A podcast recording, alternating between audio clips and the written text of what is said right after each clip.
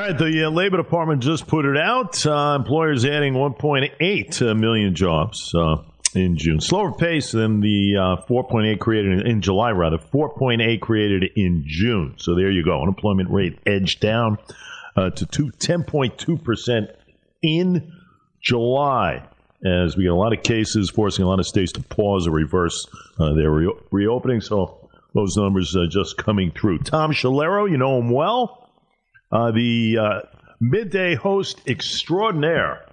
Uh, right here on this station, 1039 LI News Radio. You can hear Tom every day, 12 to 2. And I tell you, uh, he is uh, put forth, he puts forth a wonderful program uh, on a daily basis. A program that I was really proud to be a part of for a long time during the height of the pandemic. Really enjoyed my time and there'll be plenty other times as well.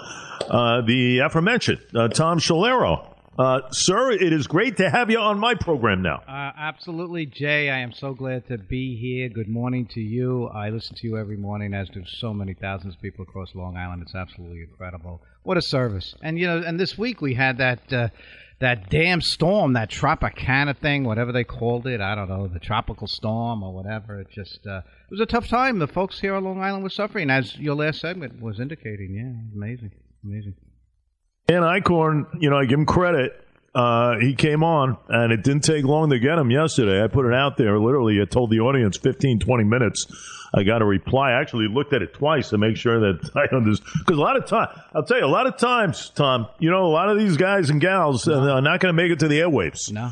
You know, they're not transparent. You know, they, you got all kinds of reviews going on. When that happens, you know, they don't want to come out and talk. That's right. But I give Eichhorn credit. We had him on years ago. Tough circumstances to get him on again, but at least I give him a little credit in that regard. Yeah, yeah, no, no doubt about it. It was good. I mean, it provides such a service. So many people without electricity, amazing. Still, still, we still have a, a good number of people that are still suffering you know, the communication lines, substations, but you know, isn't it about time we bury the uh, the power lines? I mean, it really is. You know, I, am going to ask you this. It's a trivial question because we it came up on my show yesterday when uh, Arthur Levitt built Levittown right after the returning soldiers from World War II. Didn't he bury the lines in 1946 when he built Levittown over there in Nassau County?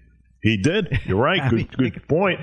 And uh, so it's about time in the third decade of the 21st century that we follow what uh, Levitt did in the middle of the 20th century think I think it's about time because these things are, are becoming more fierce in nature. Uh, you don't know what the next one brings. And, and listen, you know, Sandy, what October 2012? Yeah, I'll say yes. Uh, August uh, of 2020. I mean, have we learned anything here? I mean, the common denominator are these power lines. You got to get them down. Yeah. Got to get them underground. Uh, it's going to be a cost, but I think it's about time we bury them yeah. I was trying to figure out yeah. the name of that storm. I was saying it, Isaiah, but you just said it correctly, and I wish I would have heard you yesterday, so that so that I would have said it correctly myself. But it doesn't matter. It did a lot of damage, and it probably shouldn't have. We should have been more prepared. But yeah. Maybe next it, time. It, it took me six days to get it right, so it uh, was not an easy one, please. The next one, by the way, will be much easier from what we understand. Hopefully, there's not an next one. Yeah. We know there's going to be an next one, and that's Josephine with oh, a Josephine. J. I could say that. I could say. So we could say that. Uh, so I know there's a huge event happening. Uh, I love these. Uh, love these events. Support Tom, of course. Uh, for those who don't know, uh, was stellar in law enforcement for a couple of decades, 25 years, and uh, there is a big event happening uh, this weekend, my friend. Tell us about it. Well, amazing. It's going to happen tomorrow. There's been the uh, Back the Blue rallies across Long Island, and to my satisfaction, I'll tell you, the thousands upon thousands of Long Islanders that are coming out, the one over on Montour Avenue, the one over on Eisenhower Park uh, in the last few weeks. There was one in Sayville last week. So we here, as you know, you're partnered with this whole thing, LI News Radio. We're backing up this one for tomorrow, and that's why I'm so glad that you asked me to come on so that the folks could know. That's tomorrow, August 8th at 11 a.m. Raynor County Park. That's in Ronkonkoma, and that's 174 Ronkonkoma Avenue. Very easy to get to. It's right off, just a little north on Ronkonkoma Avenue from the LIE. It'll be on the left hand side. And uh, we're asking folks to get there at least by 11 o'clock. We have guest speakers lined up, mostly elected officials, to support the unity that I feel exists here, not just Long Island, but across the country, supporting our men and women in law enforcement, and how important this is. Because if we don't go, and I had somebody came, come to me and say, Tom, this is a waste of time. Everybody likes the cops. We don't need to do this. It's a waste of time. No, wrong, never. That's not the case. Because if we don't do this, then that other side, that small one tenth of 1%, gets all of the oxygen and they're the ones that people are covering. And then they say horrific things against the police. In addition to the fact that they don't know anything about the First Amendment, Jay, they are not peaceably protesting. They are not doing any of that. They are throwing bo- bottles, Molotov cocktails, uh, pushing back on the police department physically, uh, causing all sorts of damage. Two weeks ago tomorrow, 59 police officers in Seattle, Washington were injured in one weekend and that's as a result of these groups. So if you're listening, folks, let me tell you, we've been saying this all all week long. How important it is to show support for the police. It's going to be a lot of fun. It's the First Amendment. That's what it's all about. And we, the people, are exercising our rights to make our our thoughts known. That we support the police. That we don't support these uh, literally anarchists. And I, I've been spending a lot of time, Jay. Uh, I don't know if you've done it yourself on YouTube, and you get to literally see what's happening because people just throw up their cell phones, they post it on YouTube. You could see uncensored what's really going on and the fact that all of this is still happening. And and by the way, it's kind of not in the news as much as it's been the last couple of weeks, but it's out there every day. Portland, Seattle, all of these cities are, are literally under attack. So tomorrow at 11 a.m. over there Raynor County Park, we're going to get started. Uh, we're going to have a whole list of speakers. My understanding is that uh, uh Congressman going to be there, along with many state senators, uh, state assembly members of the uh, the councils, police officers, I, uh, all of the um, the different uh, fraternal organizations are going to be there. The sheriffs, the de- deputy sheriffs, the corrections officers, Suffolk County, Southold, Southampton, Riverhead. We have a lot of police departments in uh, Nassau and Suffolk County, which makes us one of the uh, safest regions in the country, and that's a fact right now. But we're excited, Jay, and LI News Radio will be there. We'll be live streaming too. We'll be live streaming. it. I think it's great. Uh, you you have to have these things. You have to continue to show support. We talk about it all the time. The crime report this morning. Yes. With Sergeant Jackalone, you know, it just keeps going on and on and on. The diaphragm law, the chokeholds ban, and and I'm, you know, so long I speak out against this. Where you know, and that video will always be embedded in my head from a couple of weeks ago. You remember it in the Bronx, where you had a yes. police officer in a chokehold. Yes. And nobody says anything. You know, it's like Corey Johnson, the Speaker Council President of New York City, you know, he headed a 47 3 vote banning chokeholds. But I didn't hear any comment from. Johnson nor the governor nor the mayor. You never get anything positive from yes. anyway yes. regarding enforcement. But nobody said anything when that police officer was in a chokehold himself, and by the way, needed medical attention. So you know we have shifted here yes. as far as the attention. I don't know where we have gone as a society. Uh, but Tom, I'll tell you, uh, it is so off balance right now, and we gotta we gotta level it out. You know, and I talk about all the time plainclothes anti-crime unit. You know that whole deal. Yeah. Uh, in New York City, disbanded 600 members. We talk about the the numbers all the time, and within the the, the big city itself, the disrespect. Uh, that the mayor gives to our enforcement. You don't get a lot of encouragement from the governor anymore. You look at Chicago, that war zone. Yeah. You look at the numbers there with the gang members taking over the streets. 117, we give the numbers 117,000 gang members, 55 gang groups in Chicago, the Windy City, yeah. uh, and uh, only 12,000 uh, police. Mm. how, how is that a fair fight? You know what I'm saying? We we we got to take back our streets. It's unbelievable. You know, and that's why these things that happen tomorrow are so important. It, it, was done though. See, back in the '80s when Giuliani took office, uh, the crime rates in New York City were skyrocketed. They were horrible, and he started little by little with the broken windows policy. Let's start enforcing violations and misdemeanors and so on, and that'll eventually filter its way up where the whole concept comes from. And it worked. It got to the point by the time uh, later, by the time um, uh, uh it, it, it moved forward more into the 80s, the 90s, and then by the 2000s 2000s, crime rates in New York City made New York City literally the safest city in the United States of a population of 1 million or more. And that was done methodically, hiring more cops. They went from 22,000 to 32,000 police officers. Giuliani find them, found the money for that and went out there, and it worked and it was such a great thing. So when De Blasio takes office, he takes office of a of a city that people from Long Island here in Suffolk County were saying, "Hey, let's go into a, a Broadway show," and you didn't feel that fear anymore.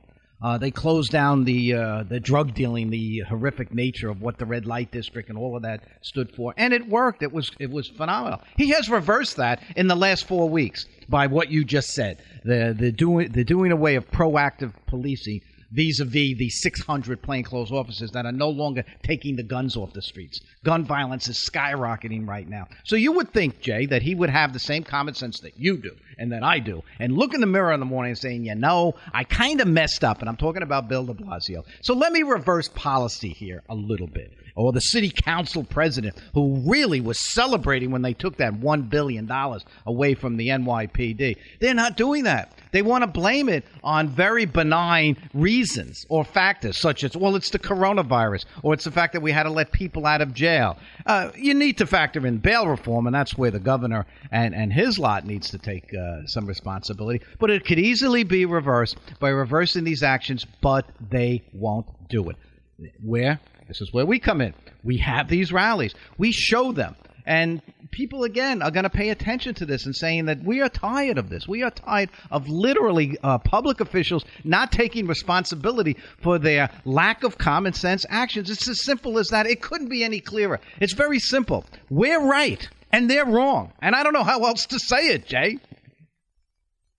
You said it beautifully. And, you know, I always remember, like, even for myself, I always remember years ago, uh, years ago, in which uh, I walked out of a Broadway show I'll never forget it. Wicked on a cold February night. Stayed in the city, and uh, it was about 25 degrees out. You know, it was just one of those nights. It was nice to be out, grab a hot coffee. Starbucks was still open, and we uh, we we ventured in there, the wife and I, and uh, you know, walking around uh, Times Square, the lights, Broadway, and you know what the overall feeling I had walking the streets at like one in the morning were in New York City, no greater place, was safety. Yes. You know, you felt safe. Yes.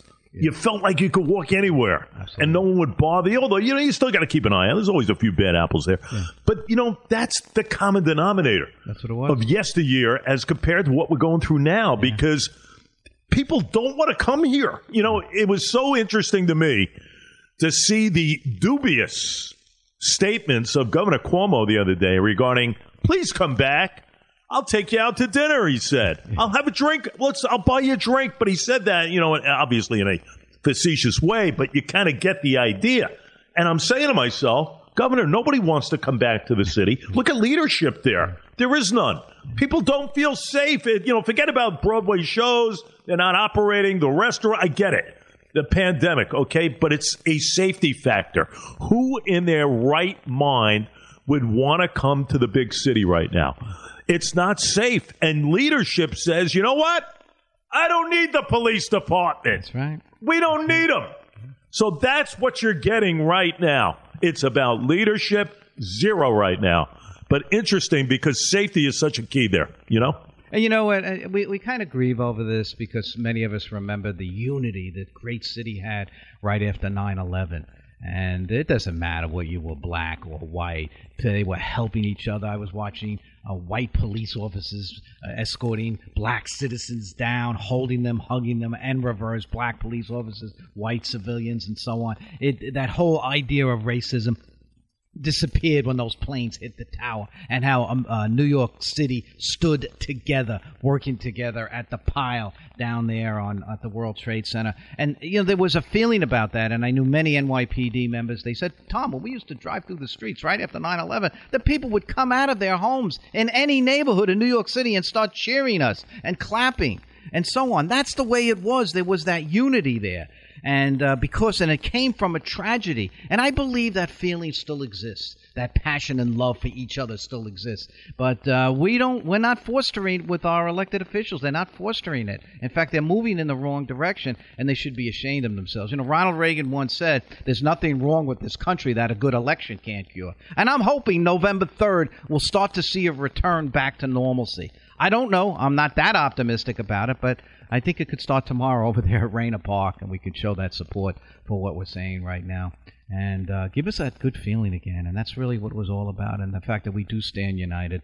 And uh, you know, I think about New York City all the time, and all the memories that we have going down to see the tree over there. You know, when they light the tree during the holiday season, and the people ice skating and so on. That's what New York stands for, and they're ruining it. They're, they're absolutely ruining it by not supporting that great police department.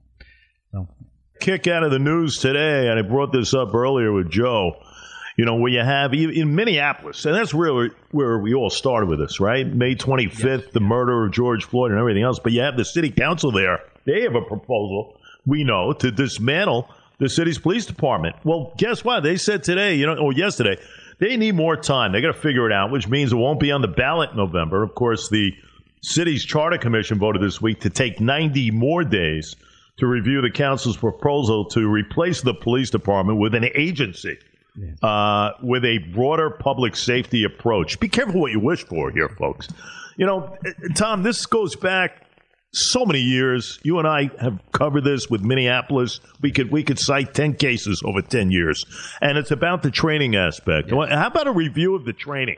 You know, how about a review of the application process? Absolutely. Uh, how about a review of the fact when you have a Derek Chauvin type on the force, you know, with 17, 18 type red flags, of, of situations in which you have misconduct uh, involved here. How about a review of that aspect? As oh, far as your I mean, department, that, that, rather than do away with the department, yeah, you know no, what I'm no, saying? You, Unbelievable. You, you came up with the answers, and this is something that I've studied I had a great opportunity a number of years ago to teach criminal justice at Suffolk Community College, and all the young people that would come into my classes that wanted to be police officers, they all said the same thing. It's because I want to help people. But here in Suffolk County, Nassau County, same thing. New York City, to a, a larger extent, also. That of every nine applications they get, pretty much seven are rejected because they look through the scrutiny, whether it's a polygraph test, whether it's a background, psychological. They go to your, your high schools. They want to know what you did in high school and so on. All of this is part of that background check, which is why we're so successful here. That's not being done throughout the country. And they and I keep saying this. I, I speak to Chief Cameron all the time, and I say, Chief,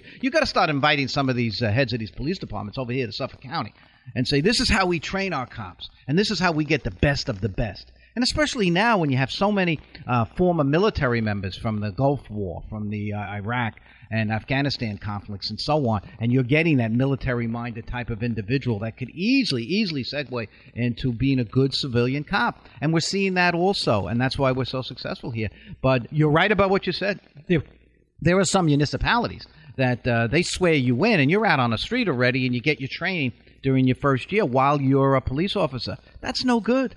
That's no good, and we've got to change that. And I think we can. I think there's a realization that we are doing that right now, and uh, we're still successful. But unless we need to eliminate all of those situations, George Floyd should never happen again, ever, ever. And I think we can eliminate that. No question. You're listening to Tom Schiliro, does middays. What a job. 12 to 2. You hear him every day. Not today. Tom, would you believe it? Islanders three Island? days. I mean, come on. I know. Knocking out the uh, the midday program. That's sacrilege. I know. But uh, but they represent Long Island, and we got to get. And you and I spoke so much on my show. Getting back to normal, man. Let's get back to yeah. normal. Let's see. Uh, let's watch games. We need to watch games. I know. I'm loving it. I'm loving it. And hopefully, the Islanders will move on to the quarters uh, today. They're going to beat Florida. One last thing, because you know I love talking politics with you. You're you're into. it. I'm into it. You know, we get thrown into it.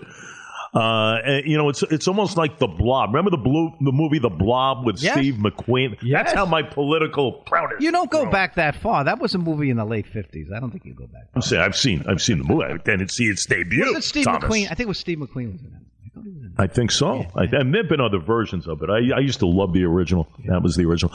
But what do you think? You know, I got about a minute or two Give, give me your take. You know, you, Joe Biden, every time he, he talks, he's setting himself back, and now you have debates. Some people say he won't even be at that first debate on September the 29th. I think he essentially he has to be there. I mean, if he doesn't debate, he's going to lose. I don't care what the polls say. But give me your take uh, uh, for a second regarding you know what you think. I mean, November third is coming around. Yeah. It's fast and furious, as I always well, the, say. The debates are key, like you said. Uh, there are just just look at it this way: there are certain percentages of uh, undecided voters in Michigan, Wisconsin, uh, Pennsylvania, Florida, those swing states, those states that can go either way. Forget about New York, forget about California. It doesn't matter what Joe does, he's going to win those states anyhow. But those are the states that uh, literally have to be taken by a Biden candidacy. And if he doesn't go to that first debate, there's trouble there because those people are going to make the decision based on seeing the two. They are two choices standing next to one another, six feet apart, social distancing or whatever, and they're going to be able to make that judgment on the, on to their handling of the issues. That's so important. It was done. If you remember Reagan, Mondale, same thing. Uh, Mondale actually looked good in his first debate against Reagan. Now Reagan ended up winning 49 out of 50 states, but after that first debate, Reagan fe- slipped a little bit. So those debates are important. That's number one. And then, of course, number two is how is he going to handle himself in terms of his uh, cognitive abilities. Now, I don't mean anything negative by this, but I see a problem, as do a lot of people see a problem with that, which is why next week, and I'm going to get off in 10 seconds, next week, that choice of the VP is really going to be so key. And he's going to make that choice next week. We'll see what that is. Give me a prediction. Who is it? Who, I, am going, is I'm the gonna, pick? I'm going to say a safe one right now would be Kamala Harris uh, for the most part. Uh, for a lot of reasons. A little bit of a law enforcement background, but she has a lot of uh, criticism, a lot of criticism against her and the way she handled herself. But I think she, she'd appeal more to Middle America. I say Harris. I've said Harris. Well, I even thought she'd be the, the nominee for the president way back. I thought she bowed out a little bit too early, but uh, I think that's the safe pick. I think it is the pick, and I'll tell you this: I think Karen Bass has been moving up the moving up the ranks uh, yeah. fast. Uh, and, you know, either way, I don't think he, he, he listen. He's got to make the pick. He's got to somehow. He's got to offset some of the stuff that he is saying right now. The comments yesterday and backtracking regarding African Americans and Latinos and everything else. He has to make that pick right now. And, and if you're on his team, hey, Joe, we, we got to announce because right now, every time, hey, I'm going to tell you right now, I'm closing the door in your basement and I'm going to tell you face to face, you must keep quiet, sir. Yes. Okay? Yeah. That's what I tell Joe, but that's why I think he's got to make his pick. Tuesday or Wednesday next week. I think it'll happen. We shall see. Mr. Schiliro, Raynor Park tomorrow, sir. One more time. Raynor Park tomorrow. Raynor County Park. The rally starts at 11. Speakers start at 11:30. 174 Ronkonkoma Avenue. That's tomorrow morning. New York State. Back the blue. Ronkonkoma rally. Be there. I'm telling you, folks, get out there because and shake a hand, shake a hand with law enforcement, and just tell them what a great job he or she has been doing. They need it. Yeah. And we know they're out there, and we know they're doing it. I'm telling you, most of them are doing it. Just a couple of bad apples yep. that have ruined it for all. Hey, listen, always great to have you. I love your show, man. I really do. I Same love it. here, Jay. I have to. Get, I get up at 6 a.m. for no reason just to listen to you. It's amazing. I, I love your show. I have it on. Whatever I'm doing, I'm putting you on. Uh, great stuff. I love the callers too. I love the, the camaraderie and everything else. Keep up the great work. We'll talk soon, my friend. Okay. Thank you, Jay.